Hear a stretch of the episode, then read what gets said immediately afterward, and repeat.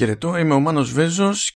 Ε, επιτέλους είναι και το πρώτο επεισόδιο που στην ουσία είναι preview και όχι preview, πιο κριτική δηλαδή και ολοκληρωμένη εικόνα σε παιχνίδι που υποτίθεται ότι είναι και το νόημα αυτού του podcast αλλά μέχρι στιγμής αποτύχανα.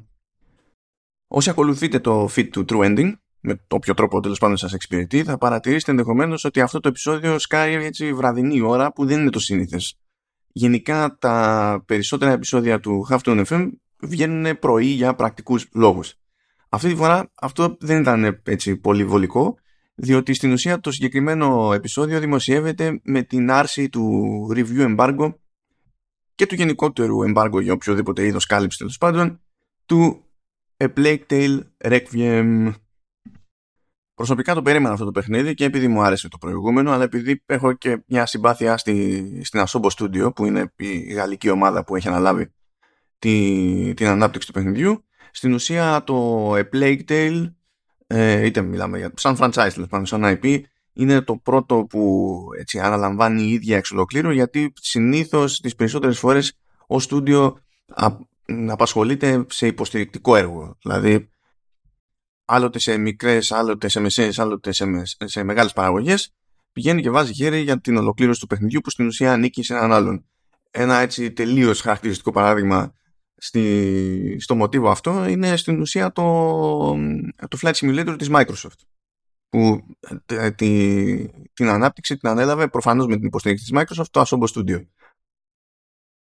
Να μπαίνουμε όμως λίγο λίγο σε σειρά. Το, το, το Requiem είναι sequel στο Innocence, το προηγούμενο παιχνίδι δηλαδή στο, στη συγκεκριμένη ιστορία, ας το, ας το πούμε έτσι. Το πρώτο παιχνίδι κυκλοφόρησε το 2019.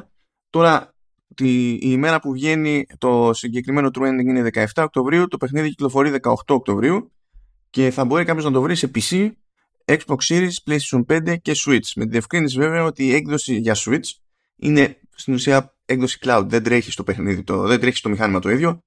Ε, στην ουσία έχουμε να κάνουμε με, με game streaming παρότι αγοράζουμε κανονικά το παιχνίδι. Δεν είναι πρώτη φορά που συμβαίνει αυτό, δεν θα είναι η τελευταία φορά που συμβαίνει αυτό, αλλά προειδοποιηθήκατε. Να ξέρετε τι είναι τι. Διότι κατά τα το παιχνίδι είναι στημένο με τέτοιο τρόπο ώστε ε, να ζορίζει το hardware. Τώρα, με, άσχετα με το πώς φαίνεται στο, στο μάτι κάποιου το τελικό αποτέλεσμα, θα το σχολιάσω αυτό και, και παρακάτω. Τέλος πάντων, το, το, το παιχνίδι δεν ανακοινώθηκε ποτέ για PlayStation 4 και Xbox One. Έτσι, θα το ξεκαθαρίζουμε αυτό.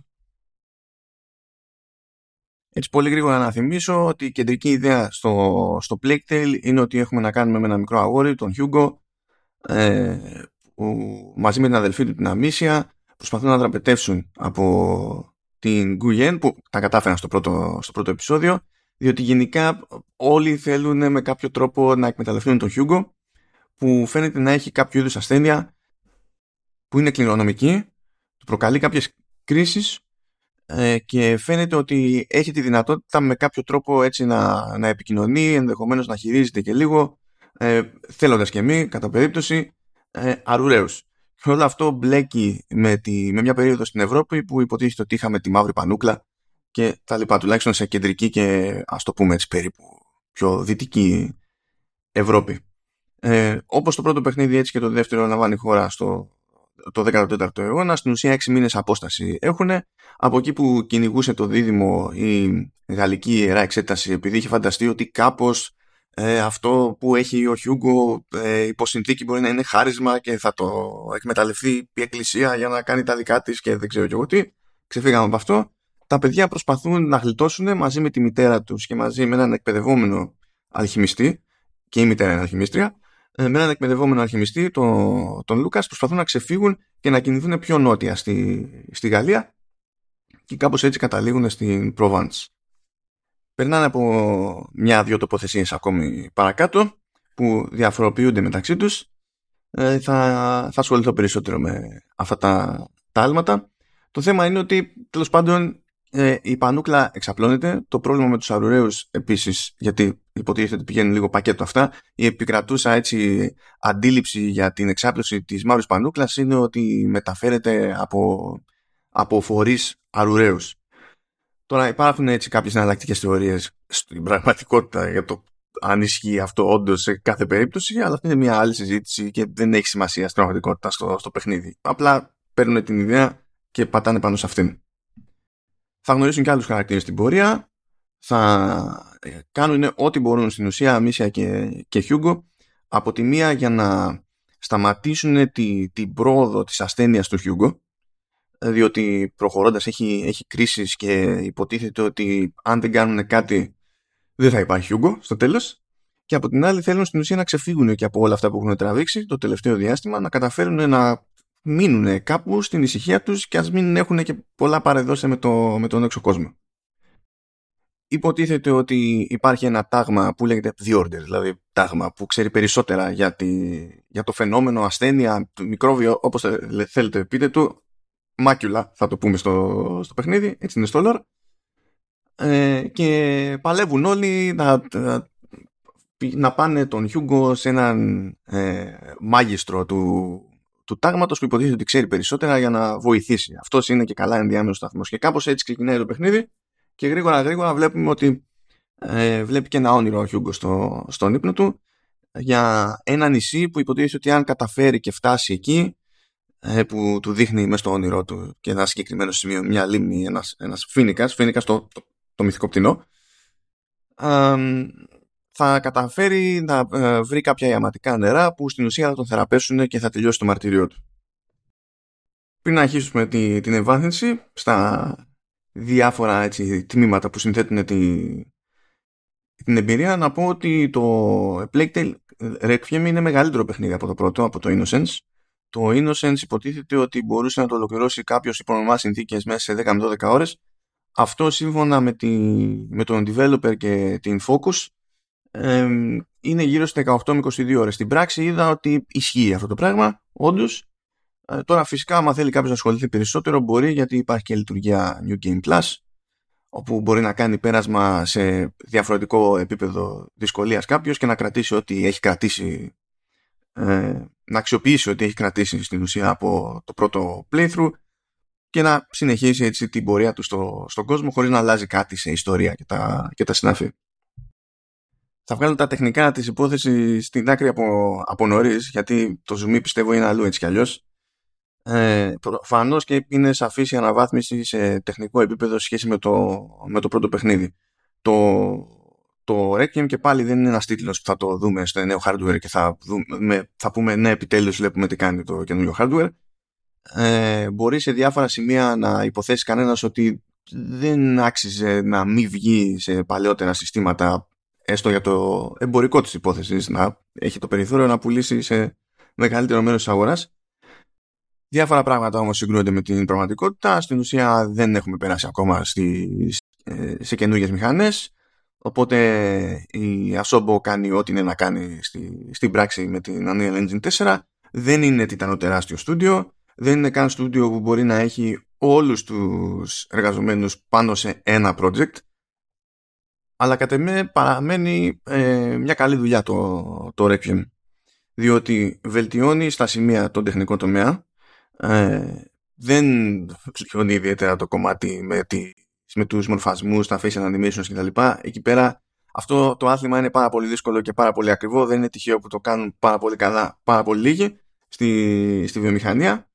Ε, και είναι λίγο κρίμα στην περίπτωση του, του Requiem, διότι μου δίνει την εντύπωση ότι ώρες-ώρες η αδυναμία αυτή, επειδή την ξέρει η, η, η ομάδα, την αντιλαμβάνεται, ότι ίσως ε, έχει επηρεάσει κάπως το γράψιμο ορισμένων χαρακτήρων με το σκεπτικό ότι κάποια πράγματα από τη στιγμή που δεν μπορούν να αποδοθούν ε, με τη βοήθεια του, του animation καλύτερα ή εντονότερα ή ενδεχομένως χωρίς διάλογο μόνο με το animation πρέπει κάπως να μεταφέρονται σε, με, ε, με διαλόγους και μερικές φορές ας πούμε δεν βγαίνει το, το ζύγι. Ωστόσο έχουν μεγαλώσει οι χώροι στους οποίους κινείται γενικά ο παίκτης. Ε, όλα τα παιδεία γενικά από ό,τι θυμάται ενδεχομένως κάποιος από το πρώτο παιχνίδι ε, είναι μεγαλύτερα σε μέγεθος και υπάρχει και ένα κομμάτι του, παιχνιδιού που είναι σχετικά ανοιχτό από την άποψη ότι είναι ένας χώρος που ε, έχει έκταση για εξερεύνηση ε, έχει, έχει περαδόθε και ταυτόχρονα είναι και περίπου hub για κάποια από τα κεφάλαια του, του παιχνιδιού χωρίς να αλλάζει το ότι η πρόοδος κατ' ουσίαν είναι, είναι και πάλι γραμμική. Έτσι και αλλιώς έχουμε να κάνουμε με ένα action adventure θέλει να πει μια ιστορία όπως την έχει φανταστεί και να τη δέσει με το, με το gameplay. Παρ' όλα αυτά θα πέσετε σε μια περιοχή που είναι μονοκόμματη, μεγάλη κτλ. Κάτι που δεν έκανε την προηγούμενη φορά με το, με το Innocence. Αναβαθμισμένη θεωρώ ότι είναι και η γενικότερη αισθητική και η καλλιτεχνική διεύθυνση. Ε, Κυρίως, καλά, ούτως ή άλλως καλή ήταν στο, στο Innocence, αλλά ήταν πιο μονόχνοτη από την άποψη ότι όλο το Innocence λάμβανε ε, χώρα σε μία χοντρικά περιοχή. Εδώ ξεκινάμε σε διαφορετική ε, περιοχή, οπότε έχουν φροντίσει να βγαίνει αυτό και στο, και στο μάτι. Ε, μεταπηδούμε παρακάτω σε άλλες περιοχές. Επίσης υπάρχει σαφής διαφορά. Ε, στην πιο σημαντική, διαφο ε, στην πιο σημαντική τοποθεσία μάλιστα στο παιχνίδι διαφορά είναι τεράστια. Και ειδικά για τη δική μας την περίπτωση για, για το ελληνικό κοινό έχει και ένα έτσι παυξημένο ενδιαφέρον. Ε, δεν, είναι, δεν είναι Ελλάδα δεν είναι Ελλάδα αλλά θα το, θα το εξηγήσω αυτό παρακάτω γιατί έχει τη φάση του σε τεχνικό ας το πούμε επίπεδο το άλλο που είδα στην πράξη είναι ότι ε, εγώ έπαιξα την έκδοση του, του Xbox και το έτρεχα σε Xbox Series X. Είδα ότι και σε αυτή την έκδοση ε, έχει γίνει μια προσπάθεια για haptic feedback που στο PlayStation 5 προφανώς θα είναι ας το πούμε υψηλότερης ακρίβειας λεπτομέρειας, ανάλυση όπως θέλετε πείτε το. Και υποψιάζομαι ότι στην ουσία από τη στιγμή που έγινε η δουλειά από το Asobo Studio και όλα αυτά τα, όλες αυτές οι δονήσεις στην ουσία ε, είναι ήχος τεχνικός δηλαδή είναι ένα αρχείο ήχου που είναι το πότε θα τρέξει τι και μεταφράζεται σε, σε δόνηση ότι μάλλον έχουν χρησιμοποιήσει το ίδιο και στη περίπτωση του Xbox απλά επειδή εκεί πέρα το δυναμικό εύρος στα, στα μοτέρ είναι πολύ μειωμένο σε σχέση με, το, με εκείνο του DualSense στο PlayStation 5 στην ουσία χάνεται έτσι η φινέτσα, χάνεται η λεπτομέρεια αλλά σε αντίθεση με άλλους developers ε, δεν είναι ότι αφανίζονται τα πάντα ας πούμε ή υπάρχει ε, μιας, μιας έντασης κραδασμός για τα πάντα και δεν υπάρχει καμία διαφοροποίηση.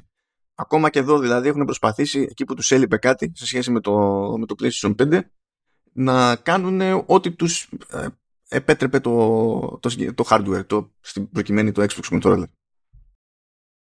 Και στις δύο κονσόλες θα δείτε ότι δεν υπάρχει στην ουσία ε, επιλογή τύπου performance, quality κτλ. Τρέχει σε ένα στυλ το, το παιχνίδι δεν υπάρχει επιλογή για να πειράξετε frame rate και, και τα συναφή. Ε, η, η ανάλυση είναι υψηλή. Τώρα δεν έχω τα εργαλεία να δω πόσο υψηλή είναι και αν χρησιμοποιούν κάποιο είδου reconstruction και τέτοια περίπτωση. Δεν με ενδιαφέρει να το κάνω και σε αυτό το, το παιχνίδι, ακόμη και να τα είχα εδώ που τα λέμε. Ε, αυτό που με νοιάζει εμένα περισσότερο είναι ότι επειδή γενικά και πάλι περιορίζεται στην ουσία σε, σε 30 frames, γι' αυτό πιστεύω ότι κατά πάσα πιθανότητα είναι και πάρα πολύ υψηλή. Ε, θέλω, θέλει, δεν θέλει η ανάλυση. Αυτό που για μένα είναι σημαντικό είναι ότι η απόδοση, δηλαδή το, το, το frame rate, κατ' ουσίαν είναι σταθερό και δεν δημιουργεί κάποιο ζήτημα στο χειρισμό ή ε, δεν αφήνει κάποια πικρή γεύση την ώρα που παίζει κάποιος. Σε σημεία, εντάξει, μπορεί να ξεφύγει κάτι, αλλά πολύ λίγα πράγματα. Πολύ λίγα πράγματα. Το οποίο είναι και λίγο θαύμα σε ορισμένες περιπτώσεις, διότι αυτή τη φορά το παιχνίδι έχει πολύ περισσότερες εντυπωσιακές σκηνές καταστροφής, όπου τα πάντα τρέχουν με βάση τη φυσική κανονικά και γίνονται χίλια κομμάτια και ταυτόχρονα υποτίθεται ότι υπάρχει και gameplay, ε, τρέχει ο παίκτης να γλιτώσει και δεν λυπάται εκείνη την ώρα η Ασόμπο. Ε, θα έχει και σημεία που θα γυρίσει την κάμερα ε, κόντρα στον παίκτη να τρέχουμε δηλαδή εμείς προς την οθόνη ας πούμε για να μπορούμε να βλέπουμε την καταστροφή από πίσω. Και όχι μόνο αυτό, έτσι κι αλλιώς έχει ε, κατά περίπτωση πολλά κινούμενα αντικείμενα επί της οθόνης διότι βγαίνουν μάτσα οι αρουραίοι εκεί πέρα και αυτή τη φορά είναι σε κάτι σκηνές πραγματικά είναι άπειροι και σήμερα με την Asobo έχουν καταφέρει σε σημεία να, έχουν, να κάνουν render μέχρι και 300.000 αρουραίους. Γίνεται της κακομοίρας. Ώρες ώρες δηλαδή αυτό το πλήθος και μόνο είναι καθόλου εντυπωσιακό. Όπως και στην περίπτωση του Innocent, στο Requiem στην ουσία συνδυάζει ε, stealth, gameplay, ε, μαζί, με, μαζί με γρίφους, ελαφρύ platforming συζητήσεις εδώ και εκεί είναι μια κλασική περίπτωση action adventure ε, με τη διαφορά ότι τέλος πάντων το stealth εδώ το παίρνει πιο σοβαρά από ότι το τυπικό action adventure αν το πω αυτό σε οποιονδήποτε ε, και έχει παίξει το, το Innocence, θα πει ότι εντάξει, δηλαδή το Requiem είναι το ίδιο με το Innocence. Τι, γιατί, γιατί να καίγομαι. Εδώ νομίζω ότι χωράει έτσι πολύ κουβέντα το, το πράγμα και βλέπω πολλά καλά σημάδια για το, για το Asobo Studio. Διότι ε, αυτό που συμβαίνει στο, στο Requiem είναι ότι είναι αδύνατο να βγεις, να βγει καλή αίσθηση και καλή δηλαδή αντιπροσωπευτική εικόνα για το παιχνίδι από το οποιοδήποτε τρέιλερ.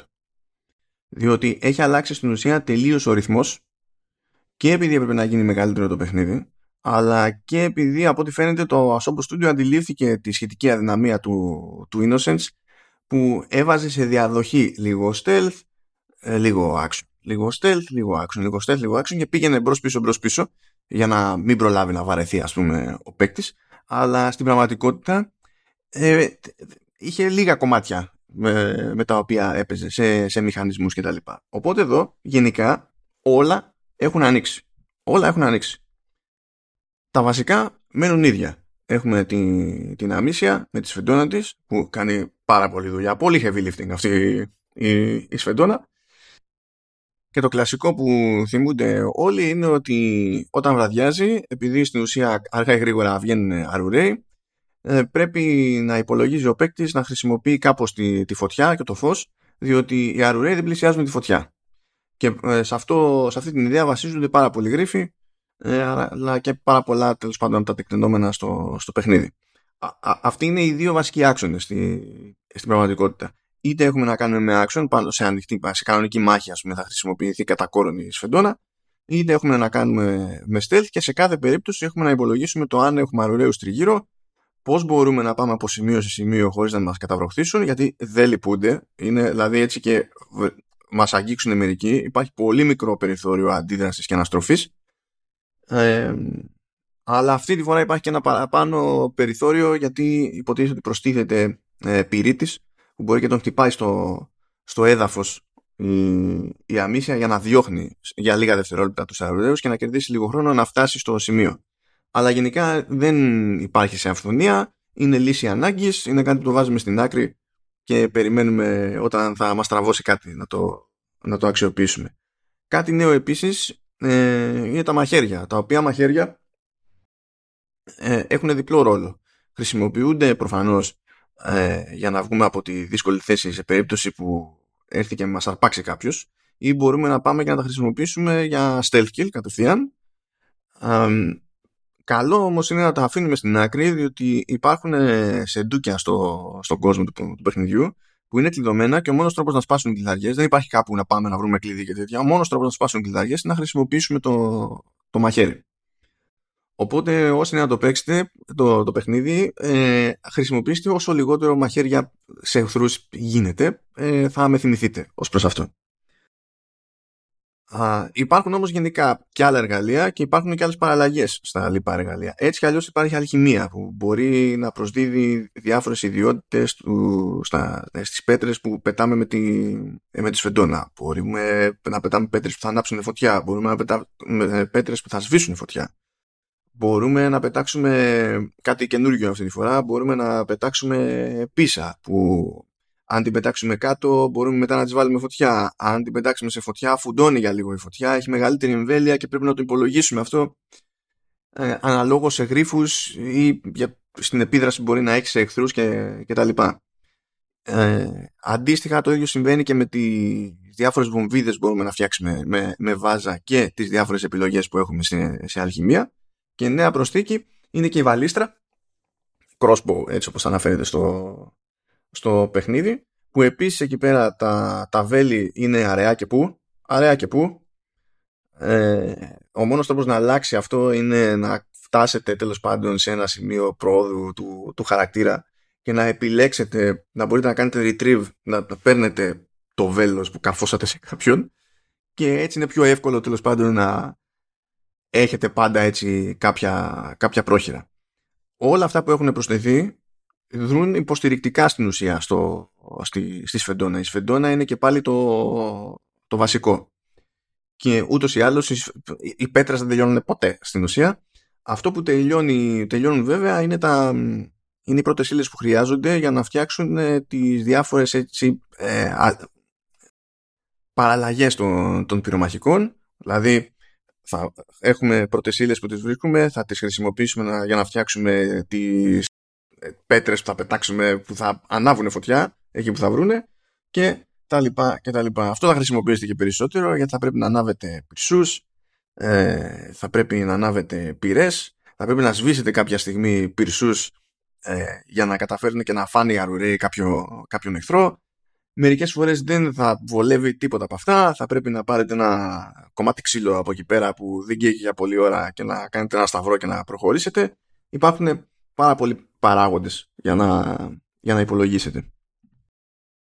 Και φυσικά παραλλαγές έχουμε και στους τύπους των, των εχθρών που αυτή τη φορά ε, ερχόμαστε αντιμέτωποι με, με μερικούς πολύ πιο θωρακισμένους που θέλουν έτσι στοργή και προδέρμ στην ουσία για να βγάλουμε off τη, τη, τη θωράκιση και να τους κάνουμε, να τους κάνουμε πιο ευάλωτους και να καταφέρουμε τελικά να τους βγάλουμε από τη μέση. Έχει το, το παιχνίδι μερικές μάχες που είναι ζώρικες και είναι ζώρικες και επειδή γενικά η κίνηση δεν είναι στημένη έτσι να είναι πάρα πολύ σβέλτη εδώ που τα λέμε είναι, δεν είναι κατά λάθος, αλλά είναι, ε, είναι λίγο περίεργη η δυσκολία της μάχης ώρες-ώρες ε, λόγω του τρόπου με τον οποίο λειτουργεί το παιχνίδι και όχι απαραίτητα λόγω της κεντρικής ιδέας ας πούμε πίσω, πίσω από τη μάχη. Τα εργαλεία λοιπόν είναι πολλά, είναι πάρα πολλά ε, και προφανώς αναβαθμίζονται κιόλας. Βρίσκουμε parts και χρησιμοποιούμε και tools ώστε να φτάσουμε σε κάποιο workbench και να αναβαθμίσουμε τα διάφορα εργαλεία που, που έχουμε στη, στη διάθεσή μας. Υπάρχουν όμως και παθητικές βελτιώσεις που έρχονται στην ουσία με την τριβή. Ε, πιάνει τις τρεις γενικές προσεγγίσεις που μπορεί να έχει ο παίκτης στο στυλ με το οποίο παίζει ανά πάσα ώρα και στιγμή. Είναι αυτό του opportunist που λέει, είναι του, το, πιο, το πιο επιθετικό και το πιο stealth και όσο περισσότερο ε, αξιοποιεί τέτοιου στυλ ε, gameplay ο παίκτης, τόσο πιο γρήγορα γεμίζει μια αντίστοιχη μπάρα. Δεν υπάρχει κάποια τιμή, ας πούμε. Δεν υπάρχει κάτι ντε και καλά συγκεκριμένο μια λίστα ότι άμα κάνετε αυτό, αυτό και αυτό ε, θα πετύχετε το οτιδήποτε. Αλλά τέλος πάντων, έτσι όπως προχωράει και γεμίζει κάθε μπάρα, έχει κάποια σημεία που στην ουσία είναι σαν να κερδίζεται από, από ένα perk. Και αυτά μπορούν να είναι πολύ βοηθητικά στη, στην πορεία δεν είναι καθόλου ασήμαντα και στην ουσία αυτά είναι τα skills. Όλα τα υπόλοιπα που φτιάχνει σε Workbench η, η Amicia ε, είναι πιο πολύ τεχνικές βελτιώσεις υποτίθεται ε, που βελτιώνουν το τόξο που έχει θα βελτιώσουν τη χωρητικότητα της ζώνης της για να ε, κουβαλά περισσότερες ε, πρώτες ύλες και τα λοιπά δεν είναι, δεν είναι ότι υπάρχει κάποιο άλλο skill tree δηλαδή είναι, αυτό είναι πραγματικά μπορώ να πω πολλά περισσότερα εδώ και να γίνει χαμός, αλλά το θέμα δεν είναι αυτό. Το θέμα τελικά είναι πώς ισορροπούνται όλοι αυτοί οι μηχανισμοί.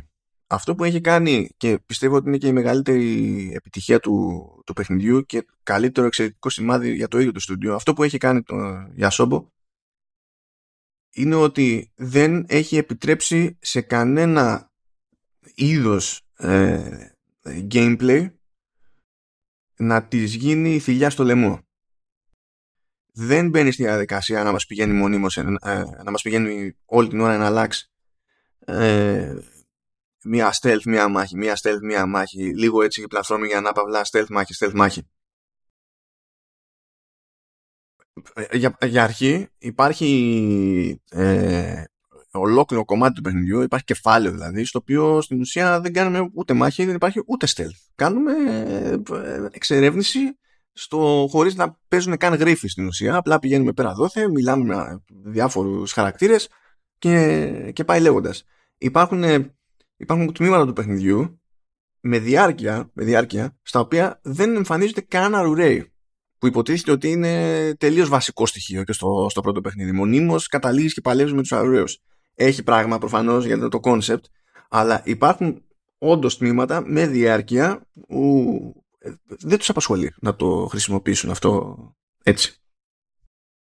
ακόμα και όταν υπάρχουν όμως αυτά τα στοιχεία, όταν μπλέκει ο παίκτης ε, με, το, με τα γνώριμα αυτά concept, φροντίζει στην ουσία σε κάθε κεφάλαιο να έρχεται και κάποιο είδους διαφοροποίηση. Αυτό θυμίζει λίγο τα μυαλά της Nintendo από την άποψη ότι δεν έχει πρόβλημα η Nintendo να φτιάξει ένα παιχνίδι και να χρησιμοποιήσει ένα gimmick κάπου μία φορά και μετά να μην το ξαναχρησιμοποιήσει όλο το παιχνίδι γιατί έβγαζε νόημα εκεί, ήταν διασκεδαστικό εκεί, ευχάριστο εκεί, δεν θα το κάψει ξέρω εγώ, δεν θα στηρίξει όλο το παιχνίδι πάνω του.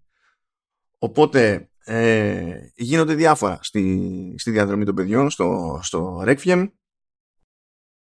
Ε, καταλήγει η Αμίσια ε, να χειρίζεται κρόσπο πάνω σε, σε πλωτό. Καταλήγει να χρησιμοποιεί ας το πούμε κανόνι. Δεν είναι τέλος πάντων είναι και δεν είναι ε, κανόνι καταλήγει να αναθεωρεί τελείως την προσέγγιση στην κανονική μάχη και τελείως την προσέγγιση των, των αρουραίων καθώς προχωρώντας ε, γνωρίζει άλλους χαρακτήρες που ενίοτε είναι το δεύτερο άτομο ο σύντροφος της, της Αμίσια γιατί κάποτε χωρίζονται οι, οι δρόμοι των Χιούγκο και Αμίσια κάποτε τα ξαναβρίσκουν αλλά τέλος πάντων εμφανίζονται και, και άλλοι χαρακτήρες που δεν θέλω έτσι να τους κάνω νιανιά δεν θέλω να τους χαλάσω που έχουν και αυτοί τις δικές, του δυνα... τις δικές τους δυνατότητες και επηρεάζουν κατευθείαν την προσέγγιση του παίκτη σε γνώριμες μέχρι πρώτη καταστάσεις και τίποτα, η παραμονή τους δεν είναι ποτέ εγγυημένη. Δηλαδή δεν θα διστάσει στο επόμενο κεφάλαιο να φέρει κάπως τα πράγματα έτσι και να αλλάξει το ζεύγος ή να μην υπάρχει ζεύγος ή να επανέλθει ένα γνωστό ζεύγος και ο δεύτερος να έχει κάποιες δυνατότητες που δεν είχε πριν. Θα πείτε ωραία και τι έγινε φοβερό σε video game. Κάποιος ε, από τα δυνατότητες που δεν είχε πριν. Ναι, ναι, ναι όντως, αλλά αλλάζουν και πάλι κατευθείαν το πώς θα προσεγγίσει ο, ο παίκτης σενάρια που μέχρι πρώτης νόμιζε ότι είχαν μία φιλοσοφία. Ακόμη και αν είναι γραφτό η αλλαγή αυτή στην προσέγγιση να κρατήσει για μία φορά. Το κανόνι που ανέφερα προηγουμένως. Μία φορά. Το, ε, η βαλίστρα στο πλωτό. Μία φορά. Ε, το σύστημα κάλυψης στην ουσία που χρησιμοποιείται στο stealth καταλήγει σε μία περίπτωση και χρησιμοποιείται για μη stealth. Διότι στην ουσία ο μηχανισμός για την κάλυψη είναι ακριβώς ίδιος και, και, και στο ξεχωριστό αυτό παράδειγμα αλλά και σε όλο το υπόλοιπο το παιχνίδι. Ε, όταν παίζουμε stealth η κάλυψη έχει νόημα ε, μόνο όσο φροντίζουμε να μην μας ψιλοπάρουν χαμπάρι. Μόλις μας πάρουν χαμπάρι οι, οι αντίπαλοι, η τεχνητή νοημοσύνη είναι πάρα πάρα πολύ επιθετική. Έτσι τέλος πάντων καλύπτει μερικές αδυναμίες της διότι ο συνήθως ε, αν μείνουμε αρκετά ξέμπαρκοι τέλος πάντων για λίγη ώρα σε καλό σημείο, τρέχοντας ή όχι, ε, κάποια στιγμή τελείως τυχαία θα ξεχάσουν ότι, ότι υπήρξαμε ενώ υποτίθεται ότι είμαστε οι πιο επικηρυγμένοι στο σύμπαν. Α το πούμε έτσι. Εντάξει, αυτά είναι κλασικά. Ε, αυτά δεν διορθώνονται έτσι απλά και ακόμα και αν διορθωθούν, ε, είναι δύσκολο να βρεθεί ένα ζύγι σε τεχνητή νοημοσύνη ώστε να μην καταλήξει να είναι υπερβολικά καλή με τρόπο που να αισθάνεται τελικά ο παίκτης ότι είναι άδικος στη άδικη η τεχνητή νοημοσύνη. Αλλά τέλος πάντων αυτή είναι άλλη φιλοσοφική κουβέντα, το πούμε έτσι. Αλλά πιάνει αυτό το μηχανισμό του, της κάλυψης και σε μία περίπτωση τον χρησιμοποιεί σε σημείο που δεν έχει καμία σχέση με stealth, καμία σχέση με stealth, αλλά αυτός ο μηχανισμός είναι ο μόνος τρόπος να καταφέρει να ξεφύγει από εκεί που είναι ο χαρακτήρας που ελέγχει εκείνη την ώρα ο, ο παίκτης. Και μιας και είπα λίγο έτσι για τεχνητή νοημοσύνη, ε, θα σταθώ σε μια λεπτομέρεια. Γενικά, γενικά δεν χαρίζεται. Αυτό ίσχυε και στο πρώτο παιχνίδι. Ούτε τώρα χαρίζεται, παρότι έχει γίνει μια διευκόλυνση. Τα, στο, στο πρώτο παιχνίδι, στο Innocence, ε, έτσι και κάποιος έφτανε αρκετά κοντά, ήταν ε, θάνατος με ένα χτύπημα, τέλος, για, για την αμήσια. Τώρα δεν ισχύει αυτό. Τώρα αντέχει ένα χτύπημα. Βέβαια, σαστίζει, πέφτει κάτω. Πρέπει να τσιτωθούμε για να καταφέρουμε να συνέλθουμε και να τρέξουμε πανικόβλητοι.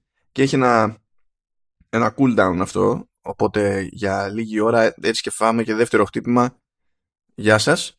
Αλλά αν καταφέρουμε και ξεφύγουμε για λίγο, καλμάρι και υποτίθεται ότι ας πούμε μηδένισε το χτύπημα και μπορούμε εκ νέου να αντέξουμε άλλο ένα.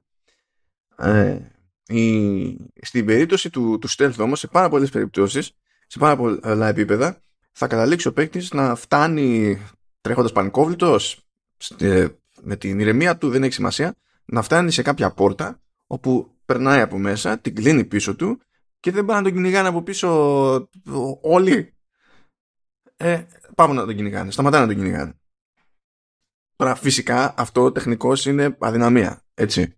Ε, είναι αδυναμία βέβαια που έχουμε συνηθίσει όλοι στα games, δεν πρόκειται νομίζω να συγκλονιστεί κανένας που τη συναντά. Όμως, και εκεί είναι ε, εκεί είναι το, το, ε, το στυλ της σκέψης του, της Ασόμπο που, που μου αρέσει. Όπως έλεγα πριν και για την ισορροπία των gameplay styles, τη διαδοχή των ιδεών, τα gimmicks κτλ. Πάντα σε τέτοιες περιπτώσεις η πόρτα είναι μεταλλική, είναι η μόνη δίωδος προς το επόμενο σημείο στο οποίο είναι να κινηθούμε και κλείνει με σύρτη που σε έτσι ένα μεσαιωνικό πλαίσιο, ας πούμε ότι γενικά δεν είναι ότι πιο απλό να πάει κάποιος και να πει εντάξει, εγώ θα την παραβιάσω και θα συνεχίσω να τους κυνηγάω κτλ.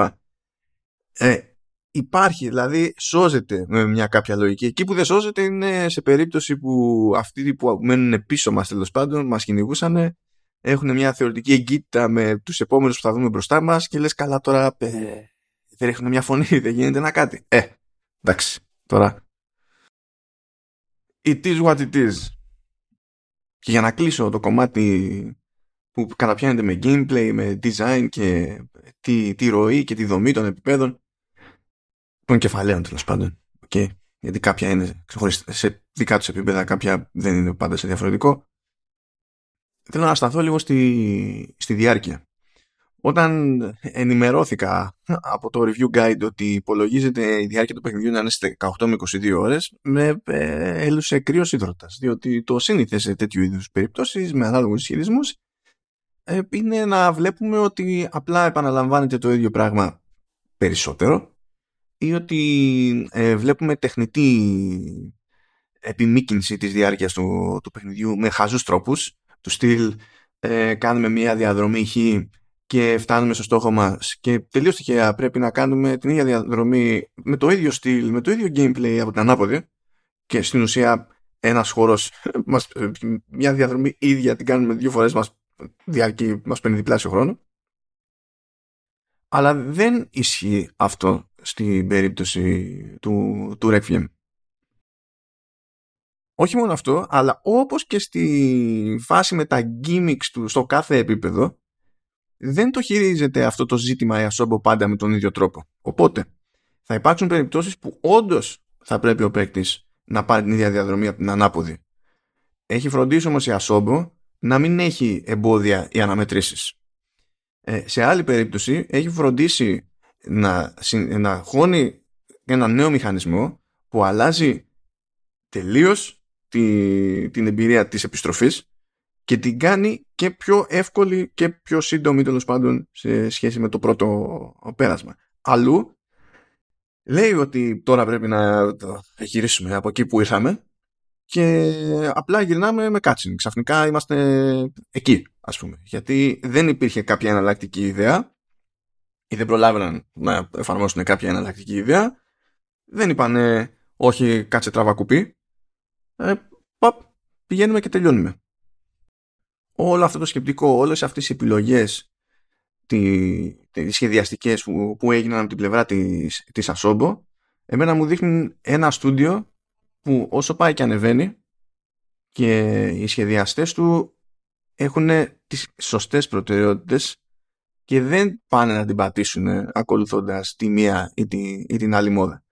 Στην ουσία καταλήγουν έτσι να έχουν νέους μηχανισμούς μεν, αλλά όχι διαφορετικό πυρήνα στο παιχνίδι και με αυτά τα έτσι αρκετά γνώριμα εργαλεία να κάνουν το σύνολο να, να οριμάζει και όχι απλά επειδή έχει 300.000 αρωραίους επί της οθόνης σε κάποιες περιπτώσεις.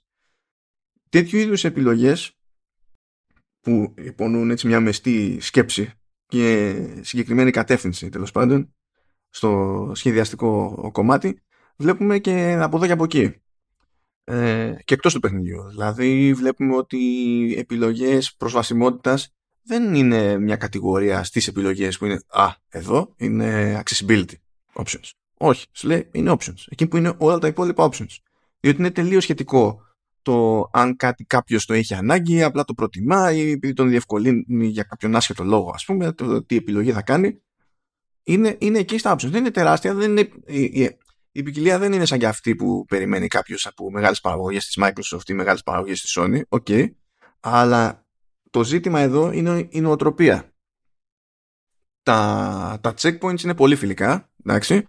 Ε, μπορεί να πει, αυτό, μπορεί να πει κανείς ότι αυτό έτσι πηγαίνει λίγο κόντρα με, τη, ε, με τις απαιτήσεις που έχει κατά μέσο όρο ειδικά το stealth και η μάχη στο, από τον παίκτη αλλά δεν είναι αυτό το ζήτημα γιατί τελικά θέλει να πει μια ιστορία μην ξεχνάμε έχουμε να κάνουμε ένα action adventure έτσι και το, το ζήτημα είναι να, να μετράνε οι στιγμές πάνω απ' όλα και μιας και είπα και στιγμές έχει ένα πολύ περίεργο έτσι photo mode το οποίο είναι όντως πολύ καλό από την άποψη ότι δεν έχει σημασία τι βλέπετε cutscene, ξεκάτσιν, ό,τι να είναι. Μπορείτε να μπείτε κατευθείαν σε photo mode, μπορείτε να πειράξετε την κάμερα και να καλύψετε μεγάλες αποστάσεις.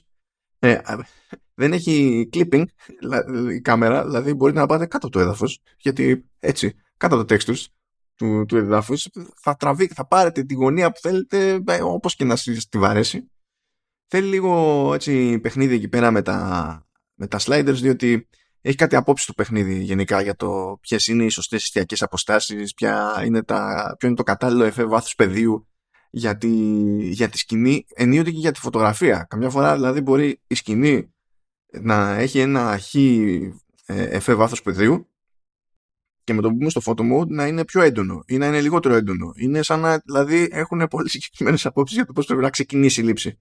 Παρ' όλα αυτά έχει το περιθώριο ο παίκτης να αλλάξει τα φώτα στη, στη λήψη και να πάρει, το, να πάρει το κομμάτι. Δεν υπάρχει θέμα. Και όχι τίποτα άλλο, είναι και μερικά πολύ ωραία τοπία ας πούμε, που προσφέρονται, αν μη τι άλλο.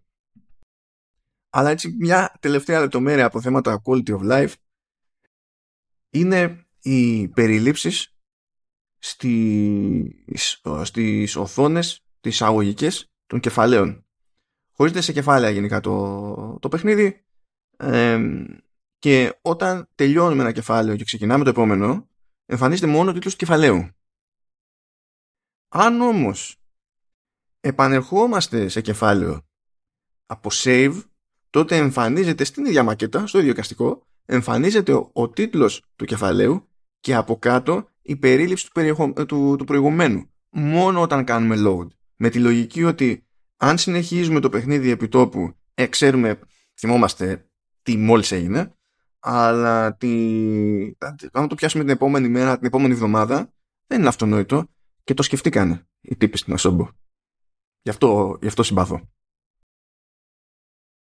Θέλω να κάνω λίγο έτσι μια στάση σε θέματα αφήγησης χαρακτήρων και, και τα συναφή. Διότι είναι λίγο ιδιαίτερο το Plague Tale, όπως ήταν και το, και το Innocence άγκυρα για τα πάντα προφανώς είναι η Αμίσια και ο Χιούγκο αλλά και η μεταξύ τους σχέση έτσι.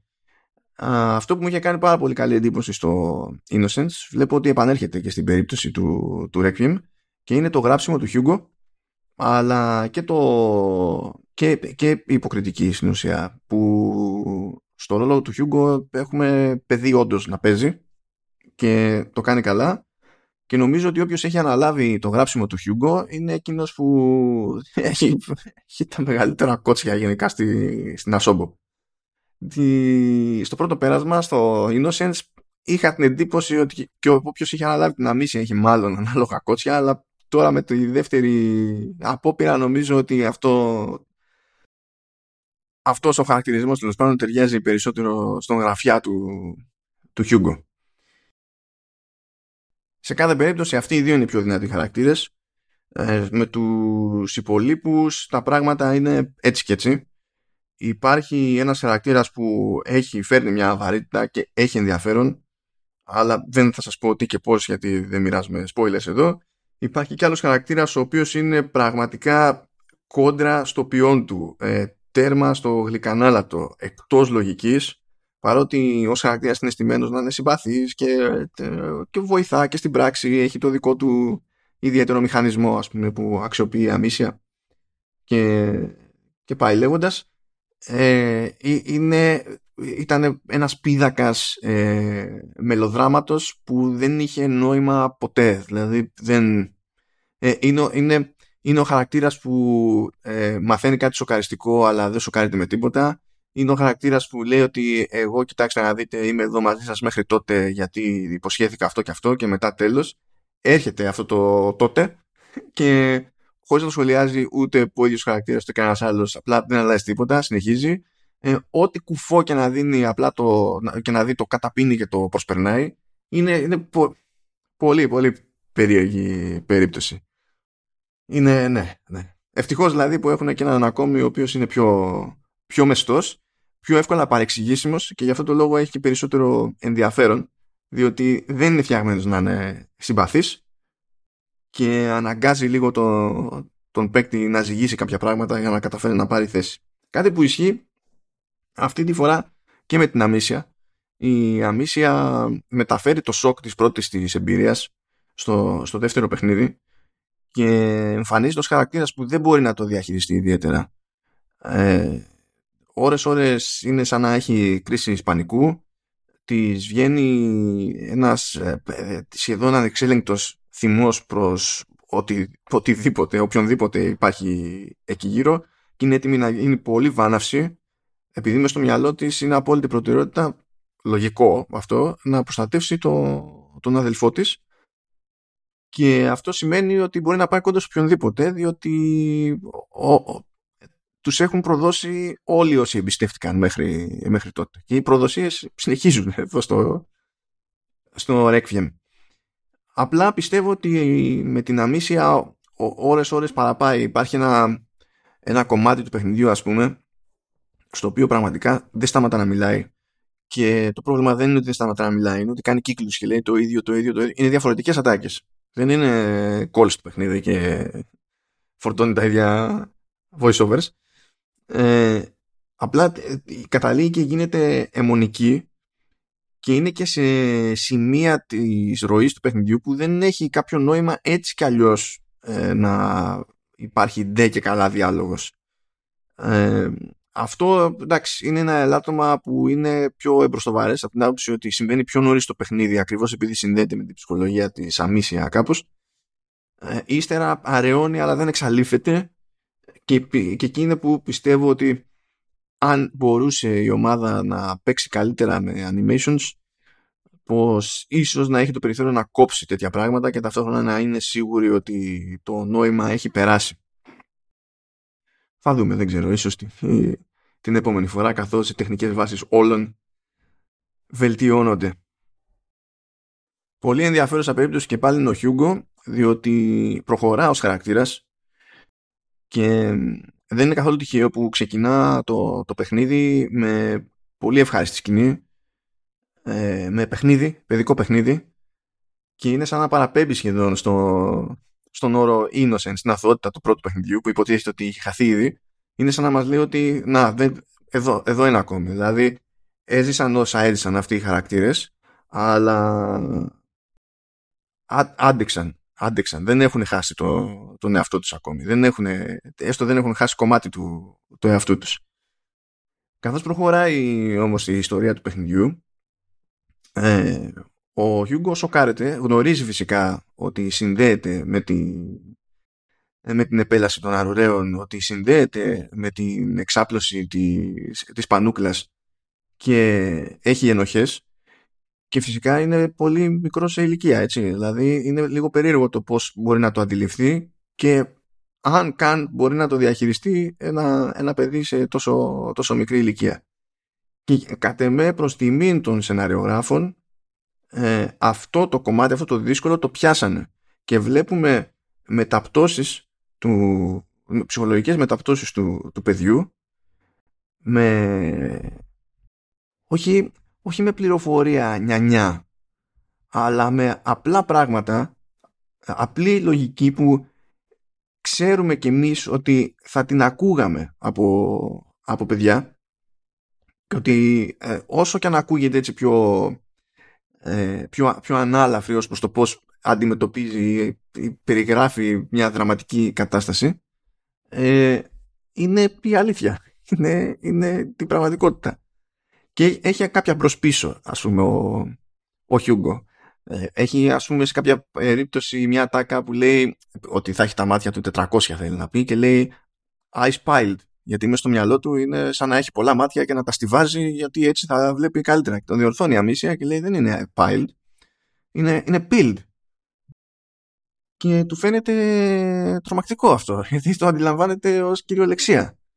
Ή αλλού θα πει ότι ε, α, ότι εδώ ο κόμις είναι, είναι πλούσιος και ρωτάει αμύσια πώς ξέρεις ότι είναι πλούσιος; Ε, γιατί έχει πολλές λιμνούλες και εννοεί τις πισίνες, πισίνες. ναι, έστω, ότι συντριβάνια και ιστορίες και, και τα λοιπά αλλά σε άλλο σημείο όταν θα δει την αδελφή του και κοντεύει να το χάσει και, και λυγίζει είναι εκεί και τη στηρίζει. Ή όταν του λέει αδελφή του να αφήσουν κάποιον πίσω που τους έχει, τους έχει κάνει ζημιά στο, στο παρελθόν, ε, τη ρωτάει γιατί; Και λέει η Αμίσια ότι είναι επικίνδυνος.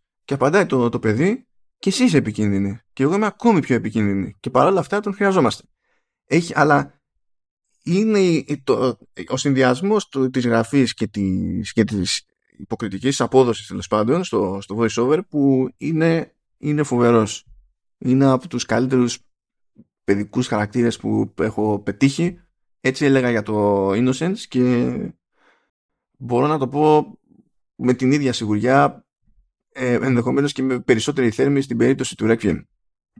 Έχω σημειώσει ένα άλλο στιγμιότυπο που τον ρωτάνε σε κάποια φάση που έχουν ανέβει σε ένα πυργάκι και έχουν θέα. Λέει, τι θα ήθελες να, Φαντάσου τι θα ήθελες να είσαι, τι θα ήθελες να είσαι από εδώ; Λέει πτηνό, αρπακτικό. Και, και εφόσον είσαι πτηνό, αρπακτικό, τι, τι βλέπεις μπροστά σου; Βλέπω το μέρος, λέω, που κυνηγώ.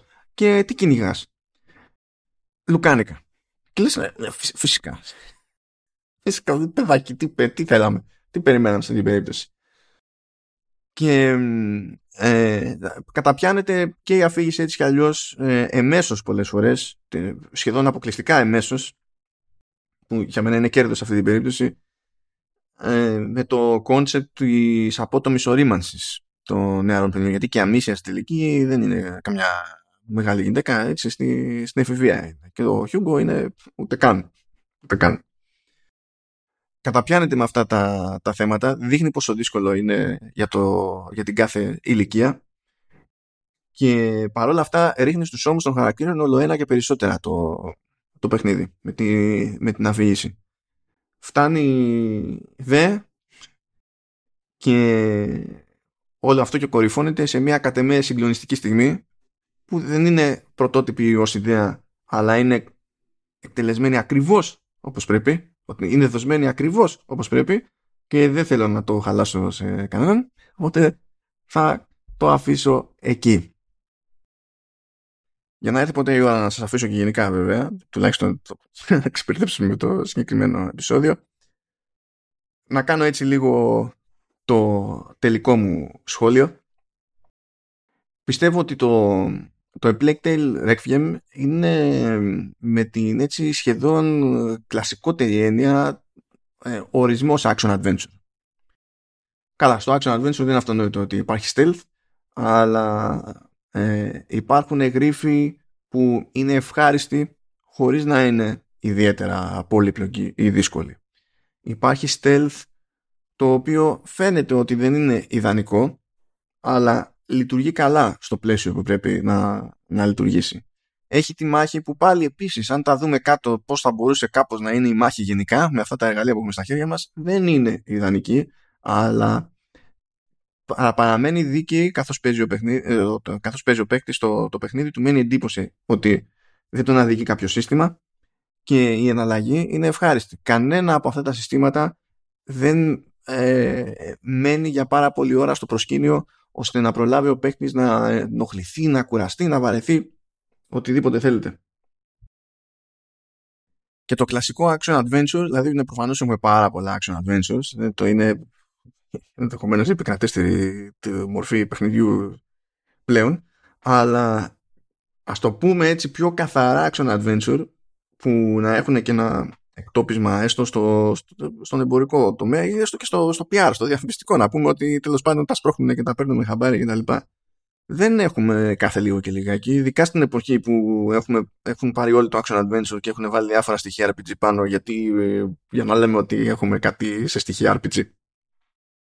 Αλλά εκτός από έτσι κλασικό Action Adventure σαν νοοτροπία, πιστεύω ότι είναι και επίσης κλασική περίπτωση ευρωπαϊκού παιχνιδιού μου φαίνεται απόλυτα λογικό το αποτέλεσμα να είναι το Requiem όταν υπάρχει μια ευρωπαϊκή ομάδα ανάπτυξης και ένα κάποιο budget της προκοπής να μην είναι κάτι τέλος πάντων πιο indie, ας το πούμε έτσι, χωρίς να είναι ανεπανάληπτο το, το budget και να φτάνουν τέρμα θεού τα, τα production values.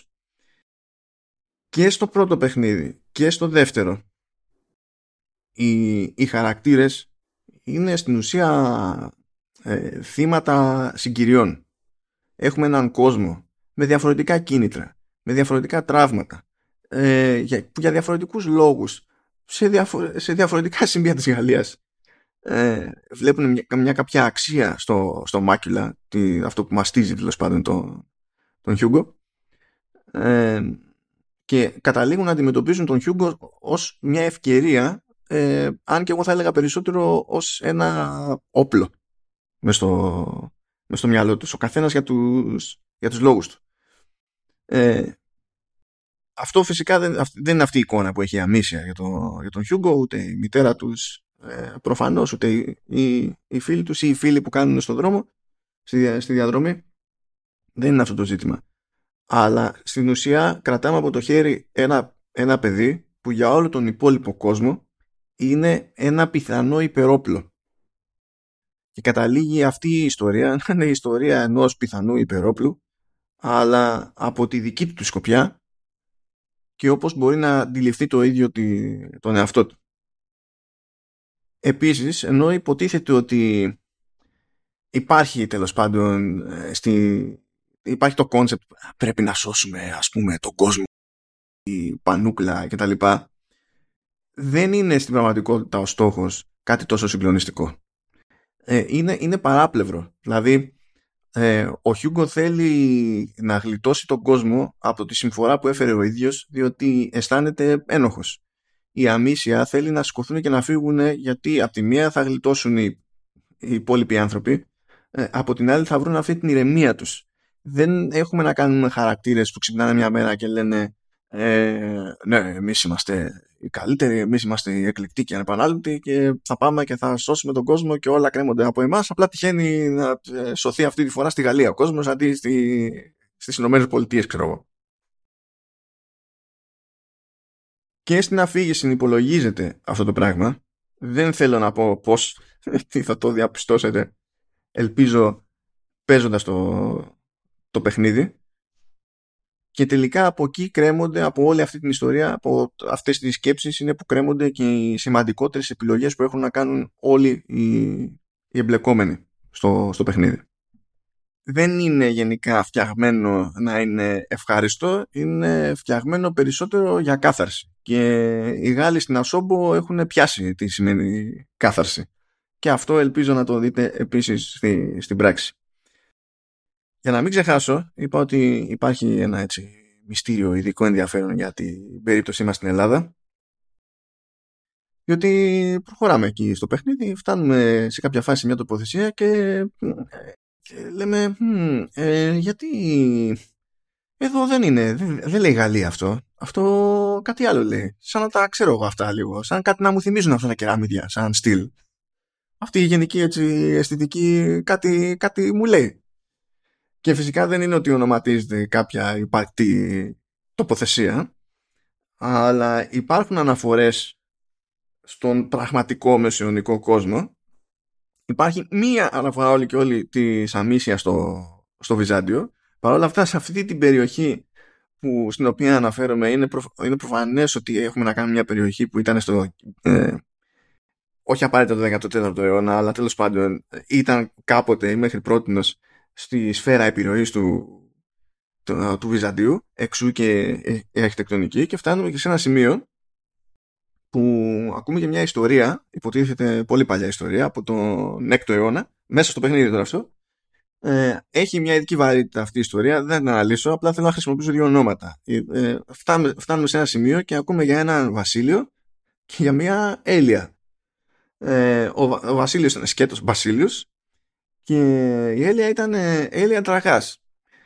Το οποίο είναι δεν ξέρω ποιος διάλογος το σκέφτηκε αυτό ας πούμε στη, στην Ασόμπο αλλά το Βασίλειος εντάξει δεν θέλει και πολύ σκέψη ε, το Έλια Ντραγκάς είναι, είναι ανάμεικτο όνομα οριακά την παλεύει από την άποψη ότι το, ε, το, το Ντραγκάς είναι, ε, είναι, είναι σέρβικο επώνυμο και κάπου εκεί στον 6ο αιώνα που υποτίθεται ότι εντάσσεται η συγκεκριμένη ιστορία όταν τη μαθαίνουμε στο παιχνίδι ε, είμαστε στη φάση που σκάνε οι Σλάβοι στα, στα Βαλκάνια. Και δεν ξέρω τώρα πόσο εφικτό θα ήταν τόσο γρήγορα έχει γίνει ολόκληρος κύκλος και να φτάσουμε και σε αυτό το, το επώνυμο. Αλλά κάποιος ήταν μερακλής που καθόταν και, και το ψάχνε τώρα αυτό για να πει ότι θα κάνουμε μια τσαχπινιά εμείς θα χρησιμοποιήσουμε κάτι στοιχεία από την πραγματικότητα και θα τους αλλάξουμε τα φώτα και θα τα αξιοποιήσουμε κάπως στο lore και, και τα συναφή και γίνεται φυσικά και ένα name drop και για την πανόλη του Ιωστινιανού και λέμε «Α, το πιάσαμε, το πιάσαμε, το υπονοούμενο, το, το υπονοούμενο, την όλη σύνδεση τέλος πάντων με ε, πανούκλα, αρουρέ και τα λοιπά, πάει σύννεφο. Να με συγχωρέσετε γενικά, με πιάνουν κάτι τέτοια νερτικά με, τη, με ιστορικά στοιχεία εδώ και εκεί. Ακόμα και όταν δεν προσπαθεί καν τέλος πάντων το παιχνίδι να έχει μια κάποια πιστότητα, με γαργαλάνε λίγο έτσι οι επιρροές, οι, οι εμπνεύσεις. Αυτές οι χαζές λίγο πληροφορίες που μπαίνουν για να μπαίνουν και το πώς καταλήγουν να μπαίνουν τελικά. Σημασία έχει ότι το A Plague Tale Requiem είναι μια πολύ καλή προσπάθεια ε, είναι σημάδι ουσιαστικής βελτίωσης της Asobo σε θέματα design διότι άλλοι μπορεί να τα πηγαίνουν καλύτερα σε τεχνικά θέματα αλλά κλαίμε στο, στο design. Ε, υπάρχουν περιθώρια βελτίωσης στο, στο γράψιμο.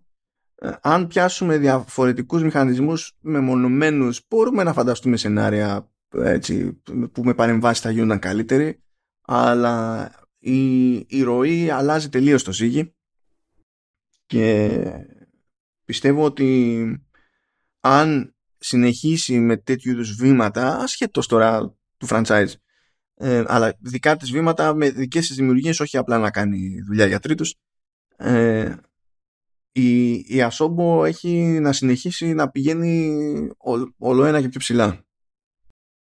Και το, το χαίρομαι αυτό με, έτσι, με developers που καταφέρνουν και ξεκινάνε στην ουσία να κάνουν χαμαλοδουλειά για τρίτους για να μπορούν να λειτουργούν και να ζουν μέχρι να κάνουν το πρώτο τους ξέσπασμα να φτιάξουν κάτι δικό τους όπως ήταν το Plague Tale και το οποίο δεν πήγε άσχημα, μια χαρά πήγε και βλέπω ότι εξακολουθούν και το πονάνε και το πονάνε αφού ας το πούμε ότι στην άλλη μπάντα της δουλειάς μεγαλοπιαστήκανε με το Flight Simulator που είναι πιο σίγουρη περίπτωση και εκεί πέρα κάνανε βέβαια πάρα πολύ καλή δουλειά και το, και το πονάνε.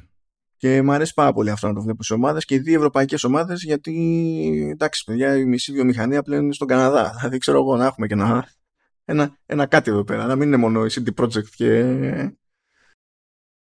κάτι ξέπαρκο, λίγο, λίγο εδώ Αγγλία, λίγο κάτι Ubisoft, όπου και αν είναι αυτό στη, στην Ευρώπη, έτσι να, να πληθαίνουμε, να έχουμε περισσότερο πράγμα αξιώσεων εννοώντας επίπεδου, γιατί προφανώς υπάρχουν πάρα πολλές ευρωπαϊκές ομάδες με αυτό το ζήτημα. Ε, με αυτά και με αυτά έφτασα στο τέλος της γενικής εικόνας για το A Plague Tale Requiem. Είναι το πρώτο podcast που έχω κάνει στην ουσία που ήταν έτσι για πιο κριτική ανάλυση σε ένα μεμονωμένο παιχνίδι. Αυτό υποτίθεται ότι ήταν το κεντρικό κόνσεπτ για το true ending, όπως έλεγα και στη, στην αρχή.